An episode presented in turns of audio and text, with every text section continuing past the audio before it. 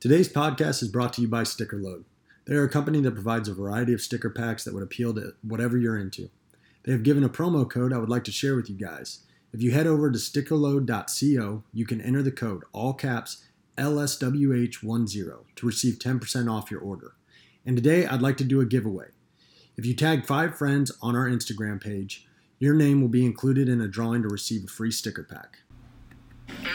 This is Let's See What Happens, a free form discussion to talk about anything and everything. If you don't want to be offended, don't listen. If you do want to be offended, there's a good chance you will be. I hope you like this one. Let's see what happens.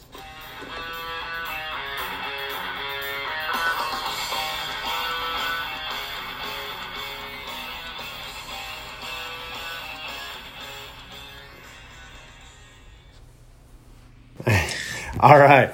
Well, uh, thanks for uh, agreeing to do this with me, Craig. I really appreciate it. I apologize for any uh, technical difficulties. I'm my wife is usually the uh, kind of producer of this stuff, so it's only my second time doing uh, doing this through Zoom. So uh, Okay. I apologize if anything gets screwed up, but if you don't mind, if you go ahead and just introduce yourself, and I don't want to screw up your last name. I know I'll probably say it wrong, Yeah. so just introduce yourself and tell us who you are, where you're from, and uh, how you got into law enforcement, if you don't mind. Sure. My name is Craig Hanaumi. I work for the Bellevue Police Department. 15 years in Bellevue PD, three years with Honolulu PD before that. And born and raised on Oahu and moved up to Washington in 2006, 2007. Okay, wow. So, what made you move from Honolulu to Washington? Uh, well, cost of living on in the islands is really high. Yeah, pay and training opportunities. I'd say for most professions, a little bit less pay overall for everything. Um, you combine that with cost of living, it's a lot. Oh, I'm sure. I mean, my ex at the time wanted to move to the mainland too, so couldn't say no, and it worked out. Worked out for the best. all right. Uh, a lot of people leave. A lot of people relocate, born and raised on the islands from from Hawaii to someplace. The West Coast has a lot of yeah, island transplants for for the same reason. I mean, it's just yeah, can do the same same work for more money. I Oh, mean, yeah. and and the cost of living is is less in, in a lot of places. I gotcha. So, was it hard giving up uh, the beautiful Hawaii to go to Washington, or? I mean, was that a, a big drawback, or was that something you were kind of like, oh, okay, I'm nice, ready for a change of pace? Well, I, I wasn't really. I, it was sight unseen move for me, so I didn't.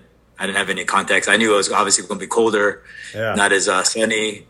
Um, being being born and raised, we take for granted the the nice weather. Oh Um, yeah, the 300 d- days of the year that is 70 something plus and sunny It's definitely uh yeah. makes you appreciate it more when you don't have it all the time Oh, for sure. I uh, I originally I'm from Indiana originally, and then we moved to Florida. So I very much appreciate the warm weather. I hear a lot of people bitching and griping about the the heat, and I'm like, yeah, but it's better than the cold. Like that cold, that cold is miserable. So was it hard to? I I would imagine you surfed, you skate, you must have surfed. Was it hard giving up surfing? actually i didn't there was no surfing for me um No, it's really? kind of depending on where you grew up i mean access to the ocean where i where i was i mean it would be at least a 30 minute bus ride Oh, okay. and unless I got, you know, one of my parents drove me. Um, we go go to the beach, but that plus the cost of surfboards is kind of a lot. Oh, like okay. Several hundred dollars. Right? Neither of my parents surf, so um, they taught me how to swim, and skateboarding was my surfing pretty much. So I, I, Okay. All right. See, I'm just a stupid mainlander. I just assumed everyone in Hawaii surfed. So yeah, uh, no, it's, a lot of people in Hawaii don't even swim. Wow, really? That's crazy. Yeah, it's just just not. I mean, I, I yeah, growing up, um, I think that was a skill that my parents kind of. It wasn't a negotiable one, but uh, Yeah. yeah, I mean, you can you can grow up, Oh, yeah, I born know. and raised I know a bunch of people- Oahu and, and never Yeah. never learn how to swim, uh, which is surprising because I mean the proximity of the ocean is right there, but um, Right. you know, there's a lot of people whose lifestyle doesn't include going to the. I mean, you could go to the beach, but not go in the ocean. You know, Yeah. and Uh, or if you go into the ocean, it's not in a it's in an enclosed kind of reef situation, so you don't have to go out into the open water. Right. Oh and, yeah, there's plenty um, of people here in Florida that don't know how to swim. Yeah, it's just it's just because it's accessible doesn't mean we're going to all learn how to do it. You know? right. I gotcha. That makes sense. Well, um, I appreciate uh, the fact that uh, you're you're always.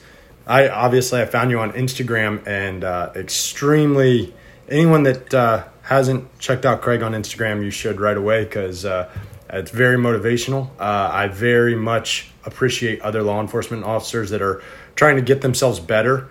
And just I I had a I did a podcast not too long ago with Adam Hadari from Effective Fitness, and uh, we had a really good talk about you know training and all that stuff. And he does jujitsu, and you do jiu I do jujitsu, and obviously you can if you're a jujitsu guy, you can find a way to work it into almost any conversation. And uh, I noticed, I noticed that uh, you posted that video the other day where you were wearing all your stuff and you had your gi under your uh, your uniform and everything. I was cracking up laughing because uh, I don't think people, again, kind of like you said, they take for granted the weather stuff. People that down here in Florida definitely, the gi is a very, it's so hot, and people are like miserable in it when we're training during the summer because it's so ungodly hot. Plus, the gi's kind of miserable, anyways, even when it's not that hot, that sure. you kind of take for granted that it's like uh, that's originally what it started as.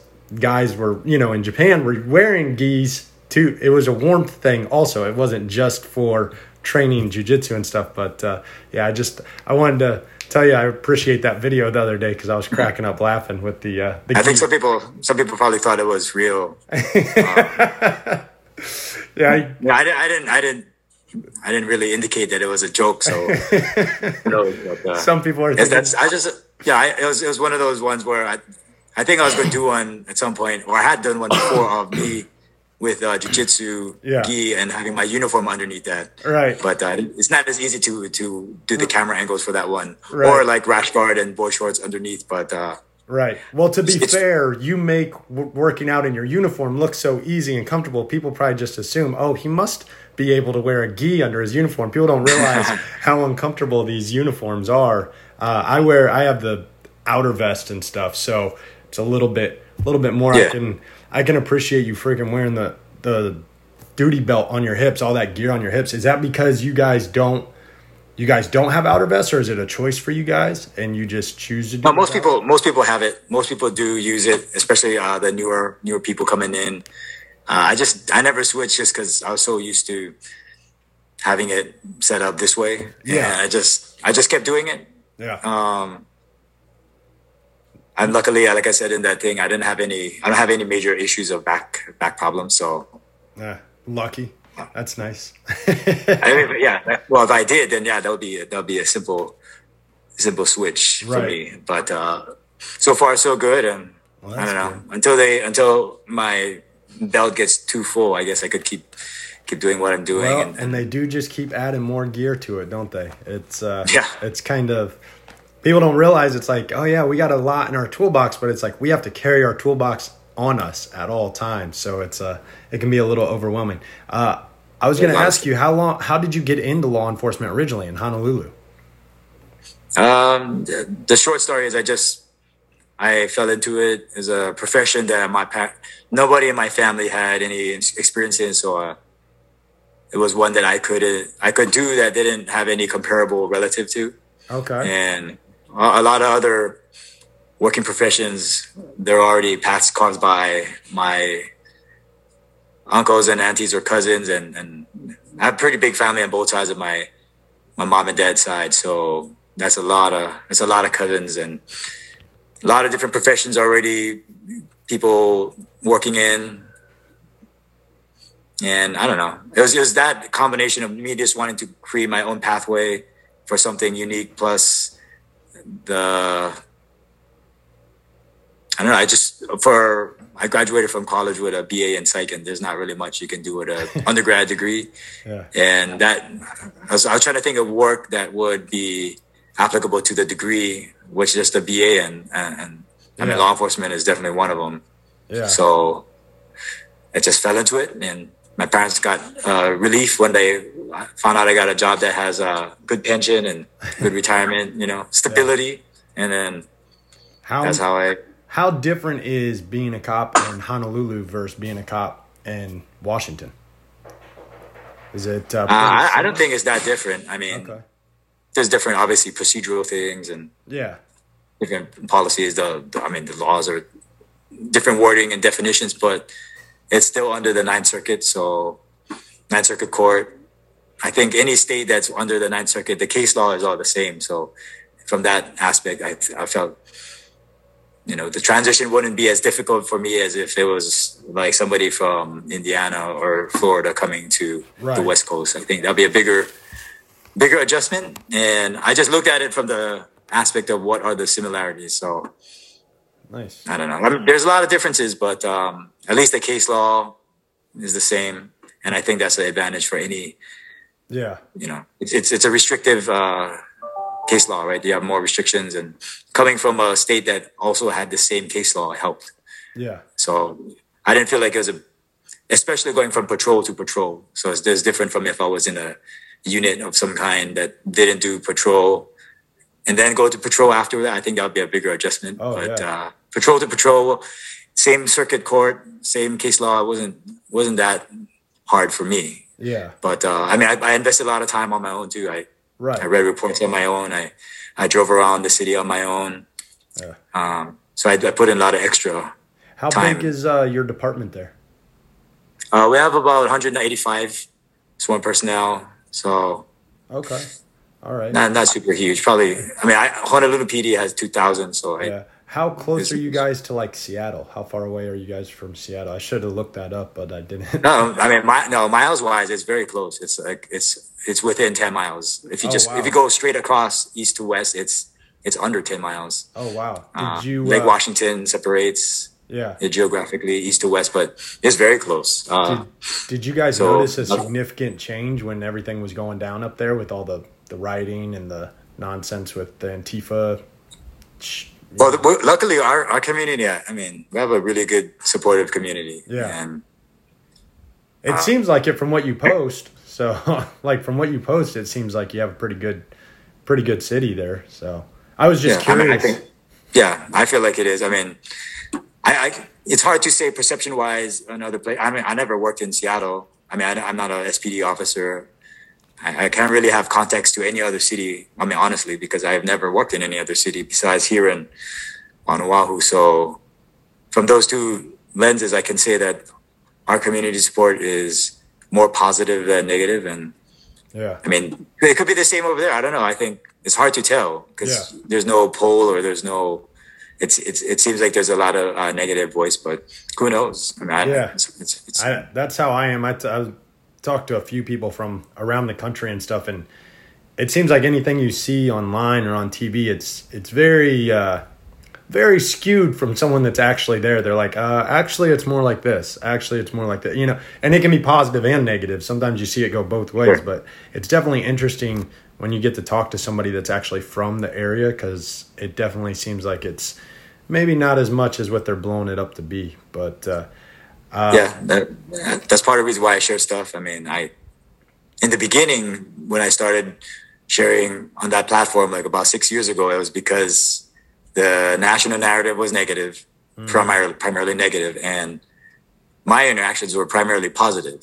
Yeah, and so super contrasting. So I was like, well, I don't see any other positive interactions or not very much, and I just started sharing with my friends so my friends can see it. And that's how I kind of started doing that that's to uh, awesome. uh, just let, let them know that, yeah, we're doing some, we're doing some great things over here and not going to make the news, but yeah, just because it's not on the news well, doesn't mean it's it not happening. It seems like you're probably making the news right now. It seems like you've gotten a pretty big following. That's awesome, man. Because uh, you're definitely right. I don't even. So I only got on Instagram because my wife was like, "You need to get on Instagram to make the podcast bigger, like to get the word out about the podcast more so and talk to more people like yourself and uh, Adam and some other people that I've been lucky enough to meet and talk with. And she's like, because I was not a social media guy at all. like I used to have MySpace way back when, and uh, I, I had Facebook for a little bit, and I was like, yeah, I'm good. This is just it's too much negative stuff. And so she's like, when you get on there, just only follow like exactly what you want to follow. Like, don't follow friends, don't follow any of that. Just follow positive stuff. So like, the only types of people I really follow are people that are like, I follow jujitsu stuff. I follow like effective fitness. I follow uh, you. I follow like David Goggins, Cameron Hanes, Jocko, people that are like they're trying to make everyone better. You know what I mean? And it's just yeah. you don't want to get on there. And of course, things sneak onto your feed that it's like it's negative stuff, and you just go right past it. Like that's the biggest sure. thing I think with social media is, people get hung up on this stuff that it's like you have the control to not to not let yourself get sucked into that. Like if it's oh, yeah if it's not going to make you better or help you make someone else better, don't focus on it. Just keep moving, like keep moving along. And uh, I just, I think it's insane how many people you see, like you said, all they want to do is just negative stuff. It's like, what are you like? What are you doing? Like you, I just don't understand what people are getting out of that because I definitely don't get anything out of it. Yeah, and uh, it's it's very interesting. Yeah, and you can use it like you said as a. I mean, it's kind of a, necess- a necessity as a platform. Uh, I use it as a portfolio, a visual portfolio, just to showcase some of the stuff we do in a centralized location. And part of the reason why I don't I don't necessarily direct people to it, but there wasn't anything that did that or was that for me. Yeah. Because every I I started doing that partially because of my friends, and like I said, but the other reason was because there were we go to community uh, meetings and events and people would ask, especially in the forum type of uh, Q and A about what we're doing for our community. What, what kind of stuff are we doing? And I would explain some of the outreach and some of the ways we connect. And I'd have to do that every single meeting, you know. Yeah. And I still have to do it every meeting, but at least now I have a reference point. I can say, well, if you want to see some more of the stuff, yeah, I, I share it on my on my platform and yeah, and just people go to it. They go to it. If they don't, it doesn't matter. But um, right, you know, in some ways that's that's kind of what the department's purpose for having platforms like that are too or that's what it should be to me is to showcase what you guys do showcase what right. we do you know well, and if it's not if it's not doing that then I, I, mean i feel like it's a it's a missed opportunity to right. I think there's something to having a actual law enforcement officer in that role of deciding what's oh, yeah. posted as opposed to there's a lot of agencies where they just they have like a civilian that's posting stuff for you know their agency or their department. And uh, i think that can be uh, i don't know if detrimental is the right word but it can be a little like uh, it should like there's there's been times where we've had stuff posted that you go uh you shouldn't have you shouldn't have posted that picture like that or you shouldn't have said that like that because anyone that looks at that that's also law enforcement is going to go what? Like they're doing it what? And it's like no no that's not what we were doing. It's so i definitely think there should be some clarity there. Did, are you basically kind of like your guys is like are you like your agency's main i don't know social media person or you no. no we actually have one um and you're that's a good point you brought up ryan but i mean that can also go the other direction too Right. And you know, there's there's value to having the civilian lens for sure. Um, it should definitely be collaboration though. I it shouldn't just, just be say, from one yeah. side. Uh, we have a civilian. The, the the position was just civilianized a few years ago, and you know, there's there's definitely value to it, and the the perspective right. that I think sometimes we might forget is is important to to show from, but there's still definitely issues that um, I mean, to be honest, there's just not as much access to being a, going to call going to some calls. I mean, we right not not necessarily case sensitive photos or images that can be used to share stuff, but uh, a civilianized person, a disadvantage is they're not going to be right there. Right. They're gonna have they're gonna be removed, right? Because it's because of safety and um, you know, like if if it's if somebody that is in that position is a is in law enforcement, then they can actually be. I mean, I I took photos inside the Bearcat a couple of times, you know, right. of a of a of a call we're trying to do a call out, and I mean, can't get any closer than that. I mean, you right. can, but it's not safe to, to do right. photographs when you're outside. And yeah. you know, I mean, it's it's a it's a great it's a great way to share and showcase and educate. And I think, man, it's it's hard. I think one of the biggest challenges for our profession is there's a there's a big amount of information that doesn't come from law enforcement that's available, uh, whether it's true or not, right? But there's not very much coming from the, our profession about stuff, right? You know? and and, and I don't think it was a necessity before. Like 20 years ago, 30 years ago, there was no necessity to have information being disseminated. Right. Um, but now there is. I mean, if you don't do it, it's you behind, right? And um, I think the problem is if it's just a reactionary thing that only comes out when incidents happen, critical incidents, whatever. That's, that's you're behind. You, it, it, in an ideal world, right, would be would be sharing stuff ahead of time. Like, hey, this is what this equipment is for. This is a Bearcat. This is a right. You know, this is why we have it. This is what we use it for. And I, I you know, understanding that there's still sensitivity for some people about those uh, those pieces of equipment or even tactics or whatever, and not trying to share everything, but right. if we don't, I, I, guess my point is if we don't do it, people going to just assume or rely on information that's available, which is very high likely high likelihood to be not accurate and yeah and then it's not even a surprise right well why is this person thinking this way about something that is not uh, a correct reflection of what is actually happening or occurring and say, well where else is the information going to come from where who else is it coming from and if it's not coming from us it's not a. I mean, you can expect that right. to to happen. And I think that I think you, I think you really hit it on the head there with the. There's a but the the transparency and the bridging the gap with the knowledge of hey this is what we have this is what's going on and how much relate i think what you said is probably completely correct. We need to have the collaboration between a law enforcement personnel and a civilian so you can get both sides of that and go hey this is the information we should give you know like almost like a venn diagram. Like you have this side and you have this side. You want to get that information in the middle that again oh like i had the other day so it actually this actually kind of leads me into one of my other questions i have for you uh, was uh, i had do you prefer gi or no gi? Which we can get into but i was explaining to a guy at my gym the other day.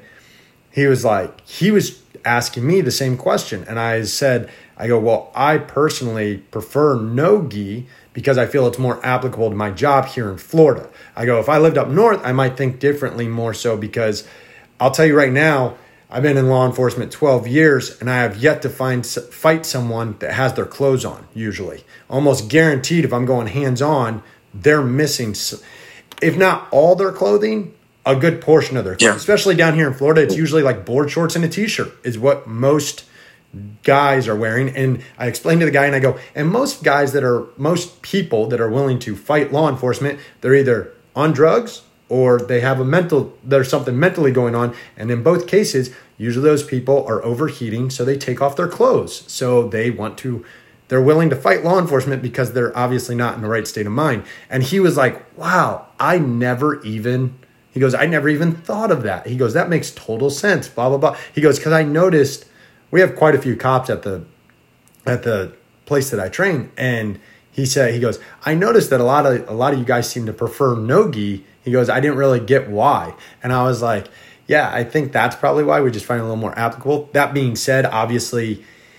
Training in the gi makes you a lot more aware of if someone's because you are wearing clothes. Like you, you have to be able to defend if someone grabs a lapel type choke and recognize what that is. But uh, I think that uh, again, civilians, they might be like I, have made jokes before. So uh, I train at uh, Team Alves. Uh, shout out to Team Alves. But uh, they the other morning there were literally like eight Tahoes parked in front of it, and uh, it looked like we were having a squad meeting at the jiu-jitsu place. And I go, man, I hope anyone rolling by is like.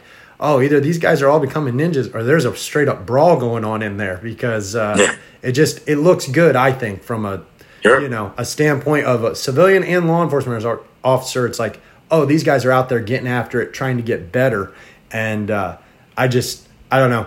I think that, uh, I think that that image, like you're saying though, perceived by the public, I'm hoping they're taking it as, oh, these guys are trying to get better, which you know as well as I do. There's and there's plenty of numbers to show it. The more competent you are with being comfortable with going hands on, the more likely you are to reduce both injury and going to a more lethal option when not necessary when you do have to go hands on. So I think that that competence of being comfortable going, being able to physically control someone, it lessens your likelihood of doing something. I don't want to say stupid because some of these people that get into these situations, they're rapidly evolving situations. You can't just expect someone to do something for any reason. Like there's no law enforcement out there in the world, or there shouldn't be. Uh, obviously, we've got bad apples in every group, but no one should be going into work going, I hope I get to shoot somebody today. Like there's just there's nobody doing that. It's and if they are, they're you know they are who they are. But I'm just saying, I would say the vast majority are not thinking that way. And the more competent we are as law enforcement with being able to go hands on rather than having to resort to a lethal option, it's going to make everybody safer. So I hope that again the general public is seeing that the, all those Tahoes parked in front of the jujitsu gym going, oh okay, these guys are trying to make themselves better. They're not trying to learn to just beat people up. But uh, yeah, no, yeah, there's, I think uh, there's a lot of good points. The yeah, the training. I mean, the aside from having more intermediate force options, the when it when it if you were to define it uh, a situation as being chaotic in a close quarter situation, I think people who have training are able to understand it and comprehend it more than somebody who doesn't, right? Because oh yeah, that's what that's what the training is. It it it inoculates the person to what another person who doesn't train would define as chaotic, and it makes that point later in the situation for people who train. Yeah. So it's they're, they're they're more under control because not only the kinesthetic awareness of the body but because they've been in the situation before, so there's still more uh, frontal cortex involvement. Yeah, and it's they're not cal- the, they're just calmer. They're not getting the hyped up. Yeah, they're not. I was I was discussing this with someone the other day. I go, the difference between someone grabbing my wrist, who's been training jujitsu a very long time, and someone grabbing someone that has never gone. Like I, I think about a lot of these new we have a lot of new hires. I don't know how it is out there. We have a lot of new hires that some of these guys, and nothing against them. I, I appreciate they're coming out. They're trying to be law enforcement. They're they're wanting to do good, and especially in this current climate, which is crazy. But uh, they're wanting to come out and do stuff, and they've literally never been in a real fight. You know what I mean? They've never been hands on with someone before. Uh, I don't know what your the way your guys' department still works out there, but like our academy, they got rid of like boxing in the academy a long time ago. Um, the defensive tactics, I, I I don't want to criticize, but if you're not going to go out and better yourself, the the the what you're getting from the academy is not is subpar at best. It's not going to properly train you for what you're actually going to be dealing with unless you're going to push the envelope and actually go on out and do some training on your own. So it just, I think someone getting grabbed with only that limited amount of training, as opposed to someone that has been training jujitsu for a long time, they get grabbed. You can tell that I'm sure you've felt it too. There's certain guys they grab your wrist when you're training. You go, oh boy, this one's this is. I just got grabbed by a gorilla. Like this is a this is a full grown man that's about to do things to me, you know, as opposed to someone else grabbing you and you're like, oh, okay, this is fine. Like it's not a big deal. But uh, yeah, I don't uh, I don't know any better way though to kind of show those people that unless they come train. That's why I'm such a huge advocate. Like come try it out. Like just come try it. If you don't like it, Maybe there's something else. Maybe you would prefer kickboxing. Maybe you would prefer wrestling. Maybe, you know, maybe jujitsu's not the right fit for you, but you go do something. Go do something where it's some sort of martial art where you are literally having to go potentially physical contact with another human being. That way, when it happens out on the street, it's not a big surprise. It's not like overwhelming to you, and you've been in some sort of context before, you know, before this situation has arisen. So, I don't know. Yeah, um, yeah. the familiarity, familiarity is is one of the biggest reasons why people benefit from having the training because if you don't have that then the context of positional control i mean there isn't any it's like it's like language, right? That's a common analogy for close quarter grapple. It's not having the language to understand any context of is this a good or bad thing that's happening, and without that, there's going to be probably panic, and when there's panic, like you can you can't use your frontal lobe anymore. It's going to go into uh, flight or fight, and I mean that's that that I, I, it's it's interesting that people who everybody who trains will will be able to understand that, but you know, people who do not don't have the context of why training is actually making it less likely that you might even have to use force at all. Um, right. Yeah. But that's that's a hard it's a hard sell for people who don't have that uh, background. Not even just in law enforcement, just in general of having. Because, like you said, I mean, I think most the human population is not going to get into fights right in their adult life and which is a good thing la, la, yeah that's, that's good, good that's yeah. good and then and, and, you know the downside is people who right are have that context or have the lack of that context get into positions to make decisions about what um, law enforcement can or can't do without any kind of context of well how hard is it you know and, and, i think that's that's that's happening right on some states and oh, yeah. unfortunately but um, I, I think that's why it's important to like i said i mean 10 20 20 years ago there was no need to disseminate information from law enforcement to the public i mean is if there was a critical incident, then there would be some kind of briefing about it. Right. But I mean, that's not enough anymore. Well, it's, and a lot of a lot of times though is more localized. Like now, everybody knows what's going on everywhere at all times because of you know sure everything. So it's just so much more information that everybody's getting all at once, and I think that's kind of that's what made you know that's what makes a lot of these keyboard heroes and these people that want to voice their opinion. It's it, what you said earlier was spot on with the whole hey, if we don't give out the information, somebody that doesn't have a clue at all is going to be giving what they think is the information and people are going to eat that up because that's the only thing they're getting. It's it's just hard to um, get ahead of those people sometimes because they're so yeah. quick to just jump on it and go, "This is what happened," and it's like, whoa, whoa, whoa, whoa, no, no, no, that isn't what happened at all. And unfortunately, a lot of times we're it's just like law enforcement in general. We're we try to be proactive, but a lot of times we're behind the curve because we're responding slash reacting to something, not not beating it before it happens. You know what I mean? We're almost oh, always reacting, not acting. So, but let me ask you: so, do you prefer gi or no gi? More so. It's funny that question. The way you answered it, I there's a a couple friends that asked me the same question, and I answered it very similar way. Um, yeah, we, we don't have, if we're requiring the element of clothing to control somebody, that's not a good idea because the person might not have clothes. And like you said, I mean, growing up in Hawaii, it's funny you mentioned Florida because I mean, Hawaii, it's the same thing. And whether you're the, under the influence or not in Hawaii, if, if somebody's trying to fight you and you're probably wearing the t-shirt and boy shorts, you can take off your shirt anyways. Like that's, mm-hmm that's that's the first step. It's oh, like, yeah. oh, you know somebody's trying to fight you. I would I would take off my shirt too because it's a it's another point of control that is not going to be there. Right. And um, so in that climate, it's much less. To me, it's much less applicable to to rely on uh, gi to transfer that to street. However, like you also said, in our context, for when we're going to use jujitsu, we always going to have clothing.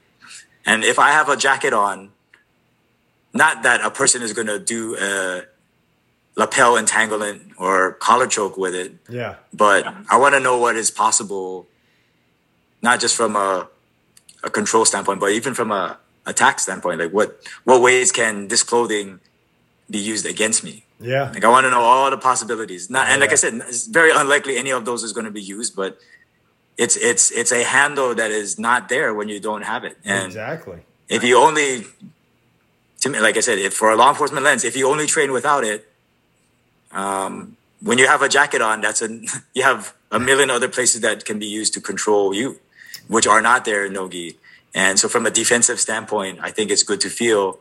Um, and like I said, I mean, the likelihood of us controlling somebody with clothing is not going to be super high. Mm-hmm. But from uh, it's like we we always going to have it. And like Ryron is a good way. He he Ryron Gracie, um, you'll see him a lot in his if you ever go to Torrance to train with those guys, the, their no gi class, he shows up in his gi like all the time, all the time. And then you know while they're grappling, somebody asks him like, oh, "Okay, I'll try not to grab it." He goes, "No, choke me with it. Like use yeah. it against me."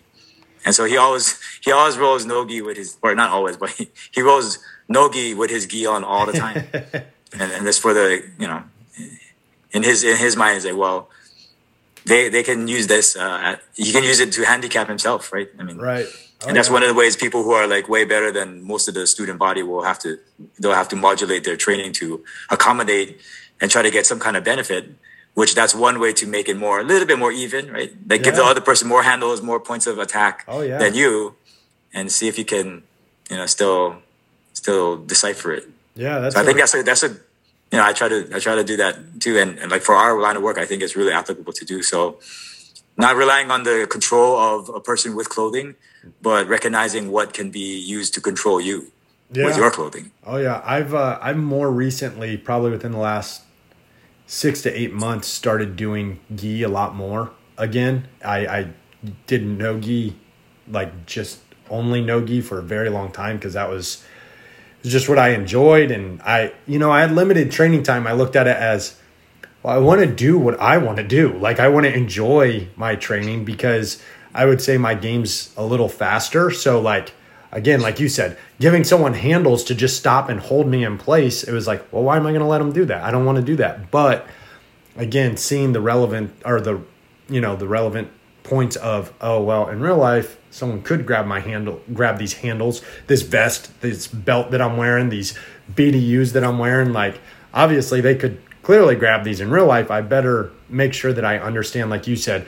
more so understanding all the defense of oh, hey, if they grab here, it'd be good to move this way. Because, like, right now, with the outer vest, I'll tell you right now, someone grabs me, grabs inside that vest, oh, man, it's to be a bad day for them. I am to break their hand so bad because I'm to be like, yeah, yeah, leave that there and see what happens. You know what I mean? Because understanding, again, that, you know, across lapel or whatever, you know, like you said, uh, going some, say someone does have semi understanding and goes for a collar choke of some kind, and you're like, okay, this isn't going to go well for you because now your hands I'm I'm making your hands stuck there.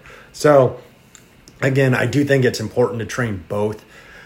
Uh, I would prefer nogi. Obviously, it's just more fun. I think, in my opinion. But uh, again, that's if I'm if I had to choose between the two. But uh, just for pure enjoyment, I enjoy the nogi a little bit more. But yeah, how, how I think I mean the most important thing, if we're not talking about it from a work context, is do do the one that you enjoy. Like you right. said, I mean, it doesn't. and so I was, I was when I think about jujitsu and and what some of the the etiquette and the rules are for, or some of the, I guess, the things that people pick sides on it. It's, if you take another activity, it almost doesn't like it would almost sound ridiculous. Like right. the the gi versus no gi. I mean, trying to compare that to another sport yeah. or another activity. Like nobody does that for other stuff that you do for enjoyment. Nobody says, "Well, which one are you going to do?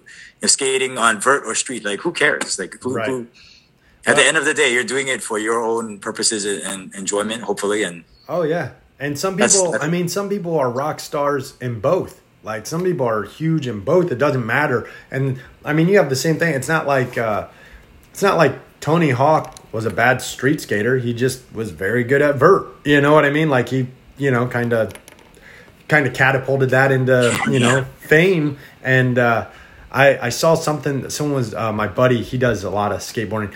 See, I used to be I used to be a roller. I used to do the rollerblading way back when, but I I don't know. I I think that that might have tore up my knees more than anything else I did. Just the, just the jumps and the slamming down and jumping off stuff. But uh, my one buddy that skateboards still, we were discussing this the other day. We were in the car together and we were driving, and uh, we were talking about how I remembered when the X Games before they were ever on ESPN. I think they were still on like ABC or whatever, and uh, I remember watching live when Tony was going for the 900, and we were just discussing a couple things. One, how cool it was that like that whole X Games era when it first came out, like nobody really knew what it was, and it was kind of just like evolving and you had actual skaters that were like the not only the judges but the announcers and like they were trying to you know make it I imagine it was a lot like what UFC was when it first came out. It was just kind of raw and like new, and nobody really knew what it was. But like the cool thing was, is kids are never going to understand what that was like watching something live. Like you couldn't DVR it, you couldn't record it. Like you had to just be happen to be watching it right then because like I just remember how I thought it was so insane that like Tony's run was over and they kept letting him go just because he was so close to nailing that 900 and yeah. i mean just everybody was going insane and i thought it was i thought it was great. It was just oh such a was, it was just a good experience. It was like one of the few like live experiences where i can go oh yeah i remember that. I was there for that. I thought it was great and uh, it would it definitely like you said though it didn't there were so many guys that came over even on tv while that was happening like other guys that were competing and other things came over to watch that. They didn't care that it was a vert guy, you know, the street guys. They didn't care about that. They just could appreciate the art of it, you know. So I do think it's important to rather than get all hung up on oh well he's a gi guy or he's a nogi guy it's like no man we're we're all training the same art like it's it's just we enjoy it this whole i've i've seen more so i don't know about if you've heard more about it with the whole i think mainly the the Gordon Ryan thing and the Daisy Fresh crew and all that stuff. They people are getting upset about the American jiu-jitsu versus Brazilian jiu-jitsu. It's like, man, it's jiu-jitsu. Why do we gotta why do we gotta put a label on it? Can we all just do jiu-jitsu? Like people get like you said, they get hung up on the wrong aspect of it. It's like we're all just training, man. We're all just trying to have fun and enjoy it. But yeah, like I, have never heard that. Like that's why I said take that that concept and put it in some other activity, it's, it sounds ridiculous. Yeah, absolutely. Like American surfing, and I mean, right? It's, it's so, why? Why? Who cares? Like, just it's it's we're all doing the same thing, um, right? Well, I forget if you're doing it if you're doing it because you enjoy it. Yeah. Well, I nothing guess else, they were making a nothing a, else matters. My buddy sent me an article. The one of the big things about it is because jujitsu in the Olympics. They're trying to say, God, I can't remember. It was a Gracie and he was trying to say, no, it needs to be restricted to being Brazilian Jiu Jitsu in the Olympics. It can't be American Jiu Jitsu. And I was like, wait, what? Why don't they just call it Jiu Jitsu? Like, I don't understand why. Like, they don't have, they don't have, I mean, I guess they do technically have like Roman Greco wrestling versus like catch wrestling and stuff like that, but it's not, it that it's just more of like just like gi and no gi. Like, why can't it just be oh, it's jujitsu? You're competing in gi or no gi, it's not that one's better than the other. They're, they're just two different things under jujitsu. I don't know why it's got to be have a name on it. I'm not really sure. I it kind of confuses me. I don't really get it, but whatever. Yeah. To each. I mean, initially, I, I, if I'm not mistaken, the initial reason for distinction of stuff was because the 80s, early 80s, people would that term was used to define some other specific martial art focus of uh, grappling, like small small joint manipulation mm. so as to distinguish it right and uh, make it unique but i feel like at this point 21st century i mean when you say jiu-jitsu everybody knows like oh the grapple. Right. not everybody most people think of the grapple based martial art. Yeah. So it's kind of it's kind of reversed now. Yeah. And um, just because of that it's, yeah I, I understand both sides. I mean it's like well why don't we call it's like if you want to pay homage to a particular country I mean, you don't have to do that from with the name necessarily. It's like we don't. They don't. You don't call it Japanese judo. I mean, yeah. It's like it's, that's almost like redundant. Um, yeah. It's a little bit different, but I don't know. I mean, I think people get sometimes too too hung up on stuff that, to me, in the big picture, does not that important. Right. Oh yeah, absolutely. I mean, if you're going to compete in a thing that has rules and everything, then you got to distinguish stuff. I understand, but yeah. I mean, at the end of the day, I don't care what you call it. I mean, if I enjoy it, I, right. well, as far as as far as I know, and you correct me if I'm wrong, but Brazilian Jiu Jitsu and this, you know, what I've heard them call American Jiu Jitsu, they're still competing in the same competition. Like the depending on obviously IBJJF and you know ADCC, they have their different set of rules. But I'm saying in general, it's like you said, it's submission grappling, like is what it ultimately comes boils down to. I'm not really sure why, um, like there's not like a specific set of rules for Brazilian jiu-jitsu as, oppo- as opposed to what everyone else calls jiu-jitsu. It's the same thing. So I don't know. An armbar is an armbar at the end of the day. I, am not really sure why they're getting so technical about it. Yeah. How long have you uh, been doing jiu-jitsu? Uh, this is uh, year 12 for me on and off. Nice. Nice. So have you, have you been uh, having, have you, are you like me? You had some breaks in there, a couple, couple like yeah i mean the beginning uh like three three four month break um i mean i don't train like uh, uh i train a few times a week and i don't think i ever train more than four four times a week i don't yeah yeah i mean i think that's for just longevity right i've been lucky to not have any major injuries oh any injuries or surgeries that i've got to was was from other stuff like basketball right. or skateboarding yeah do you think you've and, done more wear and tear on your body from skating or from jujitsu? Well, I think for me personally, it definitely is skateboarding. Um, because I, I feel like in jujitsu now I have the understanding for the body awareness to to not I guess to know when to yield and know when to give up positions. Right. And it's kind of hard to I mean skateboarding you can kind of do it to some extent, but slamming is still slamming. Like falling is not going to be. Oh yeah. As, as, as gentle as you want to make it, if you fall on blacktop or concrete, that's it's gonna it's gonna injure you. Oh yeah. Somehow. Somehow and, those that cement never gets any more uh, forgiving than it was the last yeah. time. so. But uh, um, yeah, so I'll say yeah, skateboarding for sure. Yeah. How uh, would you so? I notice it seems like you do a lot of street skating. Do you ever do any vert or any of that, any of the pool stuff or anything? Yeah, we're we're lucky. Our city has a, a really really nice bowl that uh, we have actually three really good skate parks. They flat, mostly flat streets, uh, outdoor skate park. We have an indoor park.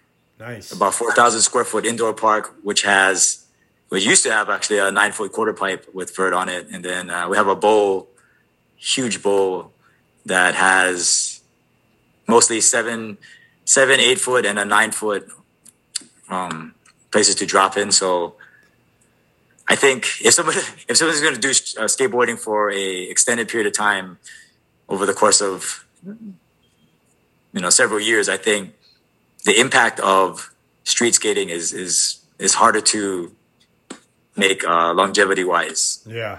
And if you if you if you leave the earth and you come down hard, you, it's going. There's no way you can make that gentle. Right. Uh, versus skating transitions and carving and this, it's actually a really good lower body upper body workout oh yeah um, without the impact which is why more i think seems like more more people that are working professionals or older who still skate from when they were kids it's not street skating it's not yeah. they're not going down any rails or they're not going down a bunch of stairs i mean just you just your body will not let oh, you do yeah. that past a certain age but i feel like if you're going to do transitions and skate in bowls, you can do that for a really long time. So oh, yeah.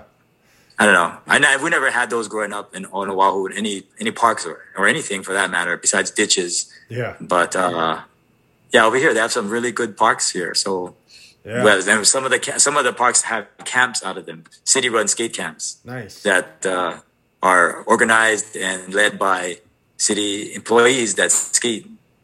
So yeah, I'm a city employee and I just show up with my board. It's just, I mean, it's hard to think of a better scenario for me to to have the interaction. The only hard part is you gotta. I mean, if you have an officer that skates, then you know you can do it. But if you don't, then it's kind of hard to create. But the other pieces, I feel like, are, I mean, they're all in place for us to have really good connections. You know, with yeah. the camps. Like I literally just show up and yeah. Just bring my board out and start skating. And I don't have to create anything. I just have to be there and yeah, that's how it happens. That's awesome. Yeah. I, uh, I don't know. I mean, I got a longboard. I'll still do longboard with my, I got girl, like, you know, my three little girls or whatever. And my one wanted one for Christmas this past year. And we got her a little skateboard and she loves it. But, uh, I do the longboarding thing because, like you said, it's just a lot less impact and I can kind of just cruise around with them while they're whether they're riding their bike or riding a scooter or whatever, I'll just do that because it just it does it's nice because it's very like you said it's a good lower body workout you're using your core and stuff but my my knees, man, with between jujitsu and SWAT and canine, my knees and body are so beat up. I can't. I don't need to be yeah. adding another thing where I'm jump, like you said, jumping right. down off of stuff and that ground, man. It just it's never forgiving, unfortunately. So yeah, I I totally get uh, where it's at. I wish because I'm on the Gulf Coast, so we have like zero surf over here. That's like my one big thing that I wish. I wish I was somewhere where there was surf because I feel like that's it's such a good workout. You get to be on the ocean, you get to be outside. Great workout, and, and don't get me wrong, those guys take some impact too, but it's a little less unless you're doing that big wave stuff. But uh, sure, I'm definitely envious of some of those California guys that can go out there hit the waves for an hour or whatever and then go back in. It's like, man, that's a great workout. You know, you're paddling oh, yeah. out, you're surfing, you're getting to be on the water.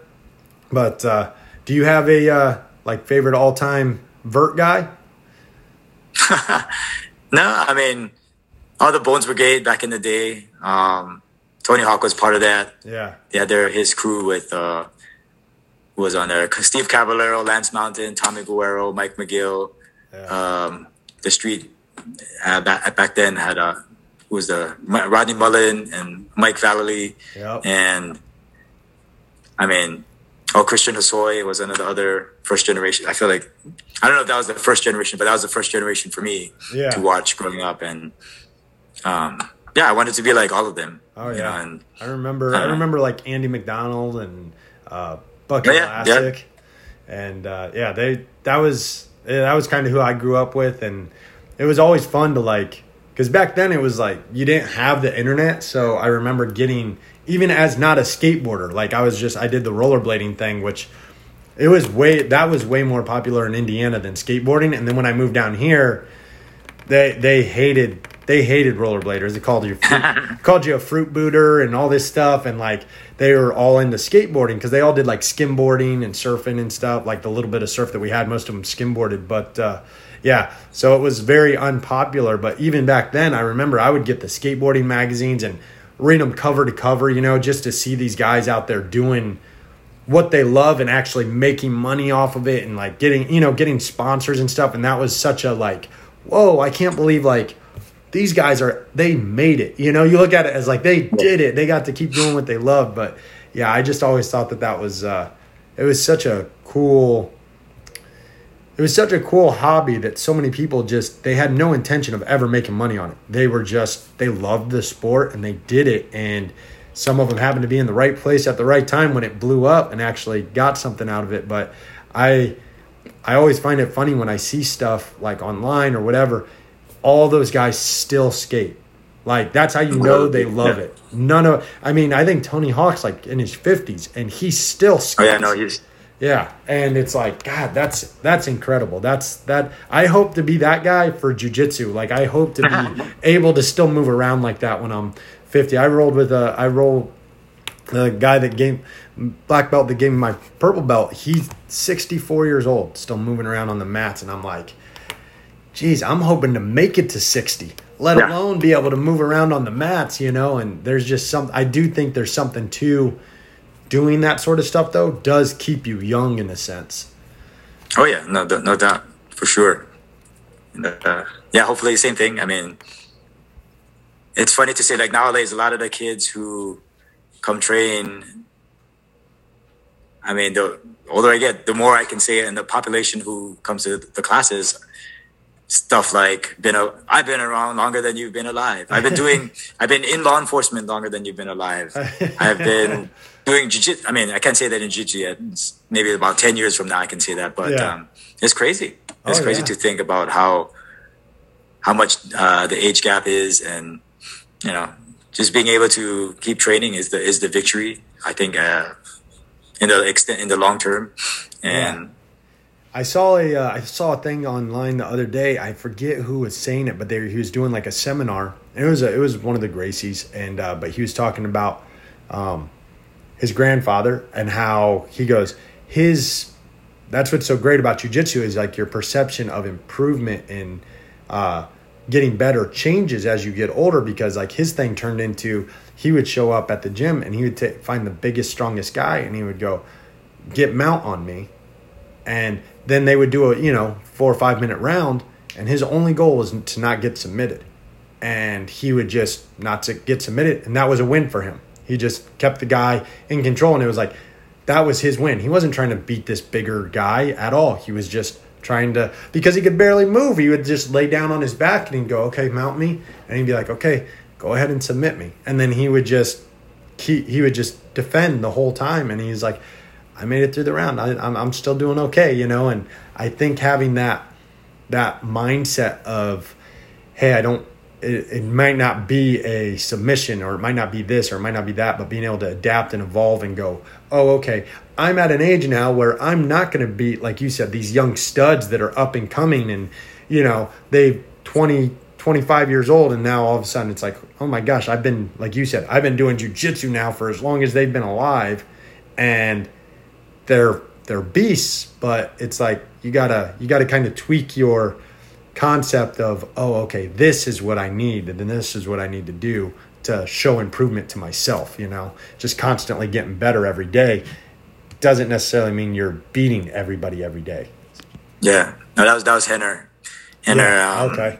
and i was i was at that seminar and he always he always had really good nuggets at the end or actually some some point through it and that was one of my favorites there's actually another one that's a separate video i probably shared it a while ago, but I'll probably repost it. But um, yeah, this idea of the expectation of what the person defines as their victory and how that definition will change as you get older. Okay. Because if it doesn't change, then I mean, you're probably not going to train. You, right. You'll quit. Yeah. If, if your if your expectation is, well, I got to tap people, um, or I'm not doing this right, I mean, you won't be that won't be sustainable. Right, you, exactly. you will not be able to train anymore right. because your definition of what is the requirement for doing it proficiently or good will be not attainable. Right. And what what's worse, thinking that and I mean, to me, the worst thing is not training. If that's if and the victory is getting on the mat, you know. Uh, that's always the victory, but it becomes more the victory as a person gets older and I think I, I was lucky because I got that perspective really early and um, really early, but also kind of late in my starting point because I was already almost, I was 30 when I started, I think. Oh, wow. No, no, 30, early 30s. So much later than some people, yeah. but still earlier than other people. But I, I think the advantage was being an older person is I didn't have an expectation of trying to do everything full blast 100% and then you add on to that the fact that I'm not a big person. You combine those two together. It's like there's no way you can have a person in their 30s who is not bigger, stronger than everybody else, imposing their jujitsu on other people. That's not going to work, right? Especially as a new person. And if that's my, you know, so from my from the starting point, it was very uh, different lens, yeah. and I think that's part of the reason why I'm still able to to to keep training right now. You know, like I'm it's crazy to think that I'm going to be in my uh, late 40s pretty soon, like right around the corner. And um, the expectation has to change because if it doesn't, then I don't know. You, you many people will quit because the expectation doesn't change, and I think that's that's a bigger loss than than training and being able to change your perception of what you believe is uh, the victory. You know. Yeah, well, if it makes you feel any better, you don't look 40 at all. So that's that's that's great. You just you look great and I do think that a lot of what you do is probably why. Like I I would imagine that a good, you know, obviously some people have better genetics than others as well, but uh, I've seen some pretty shot out 25 year olds. But at the end of the day, a lot of these guys, comes down to their fitness you know their fitness level their health like what their diet all of that stuff comes into play.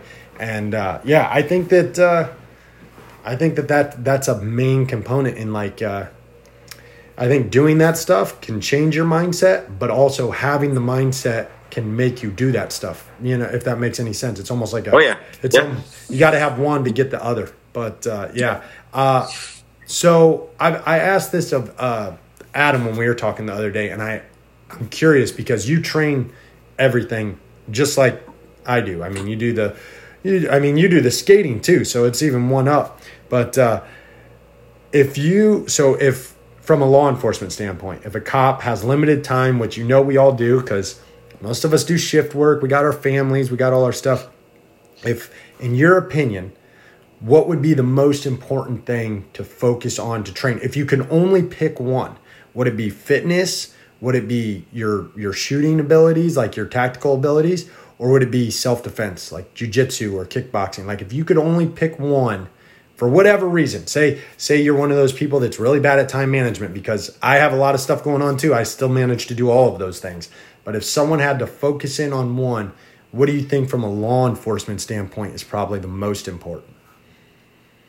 Well, the stakes are obviously the highest theoretically when you have to use firearms, right? Yep.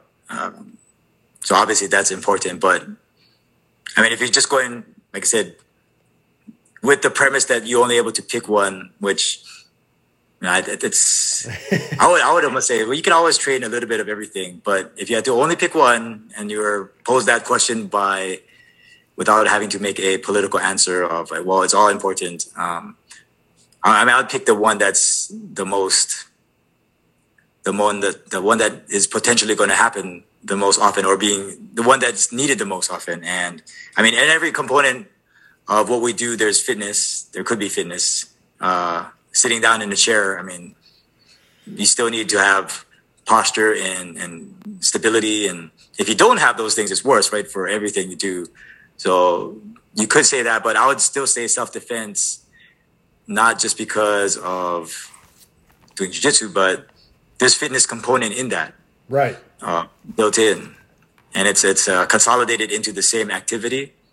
And then like i said in a perfect world you would do also yeah you would do dry firing and you do everything. range time and weapon retention and everything connected to the other tools. But if you couldn't i don't i don't know. I, I would almost carve out some time to to make that happen still um, I'll still pick the self defense stuff because one, it's there's a fitness component in the self defense, and there isn't a self defense component in fitness in itself. Um, and there's nothing wrong with doing uh, body weight exercises, which actually help in doing other stuff too. But in and of itself, the the the the burpee or whatever, it won't it won't it won't help you protect yourself. Right. And if, if I only have a half hour, I want to do something that has that component in it. Yeah. And then there's a fitness component in that too. Uh, as I said, like majority of the time, we're not even arresting people. If you divide the amount of time in a shift into a percent, I mean, the percent of time physically arresting somebody is is tiny. But what type of arrest is going to be the most common? I mean, it's going to be a hands-on situation, mm-hmm. just like the most common kind of assault is a with personal weapons. Right for the FBI stats. I mean, that doesn't mean the other ones don't happen, but if you're going by what is the most likely, I mean, that's one way to go about addressing it. Say, well, this is going, this is the one that's most most likely going to happen, so I'm going to try to prepare for that one. Right. And like I said, in the hypothetical world of not being able to prepare for more than just one aspect, that's what I'll pick. Yeah, I think that's a great answer. I I 100% agree because. Uh, I think just like we talked about earlier too, I think doing the self defense, it's going to make you less likely to be as quick to go to a lethal option sometimes when it's not necessary. So hopefully doing like you said, doing the defense it not only makes you physically fit because you're doing physical fitness while doing the self defense, but it's also going to hopefully keep again like you said if it's a if it's a lethal day, it's a lethal day. It is what it is. You want to be competent with your firearm, but uh, if you can avoid, if it's not necessary to pull it and put yourself in that situation, uh, being able to understand when it is time and when it isn't time, I think the self defense thing can help you be more aware of when that is too. You know, you're not so quick to jump the gun, jump the gun, so to speak. Excuse the pun, but like you're you're right there, ready, kind of in the fight. But uh, yeah, I think that's a great answer. Did you? Uh, it was funny you said the burpee thing. You ever seen that meme where it's a guy like getting choked out by a triangle and it says, "Go ahead and try to burpee your way out of this one." And uh, I, I, thought that was. I sent that to a buddy of mine that uh, huge into the CrossFit thing, and I sent that to him, and he's like, "Whatever," you know, because I've been trying to get him to train jujitsu forever. And uh, I sent him that one time, and it's like it's. I go, it's just so weird you want me to do CrossFit exercise, like CrossFit workouts with you, which I'm happy to do. most of the time, some of that stuff is nonsense. It just screws up my shoulders even worse than they are. But uh, I go, I'm more than happy to try your workouts. Why aren't you going to come over and try some of mine? You know, and we just, it's always a back and forth, but uh, it's always a good time. But uh, I also wanted to, uh, I'm sure you've seen it. I saw uh, a couple times this morning.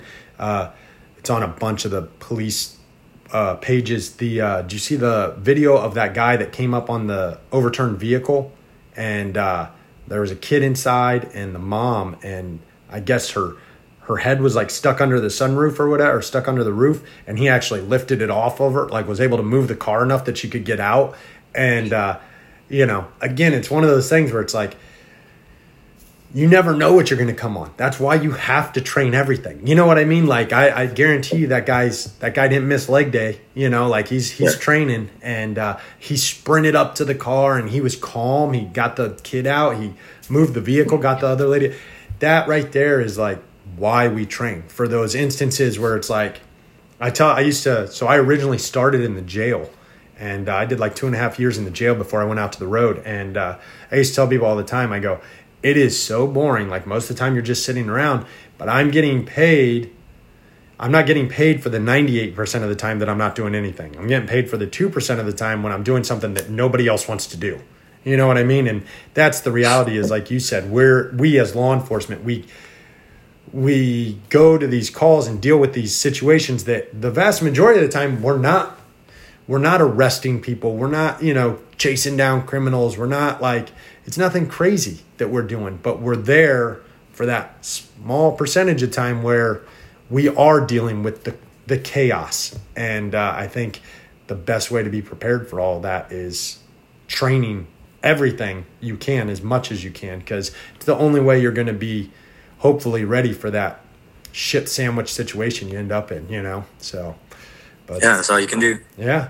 Well, Craig, I know you are you know, working and stuff. And I, I really appreciate you taking the time to talk with me. And uh, I, I can't thank you enough because, uh, again, like I said, I, I got the whole Instagram thing because my wife, who suggested it, it's really kind of put me into contact with people like yourself that uh, just you motivate me. You uh, you motivate a ton of people, I'm sure, and uh, it's good to see guys out there putting out a positive men- me- message about law enforcement to where like you said, there's just so much negative, and we get to experience some of the positive coming from you. And I, I just can't thank you enough for taking the time to talk with me, man.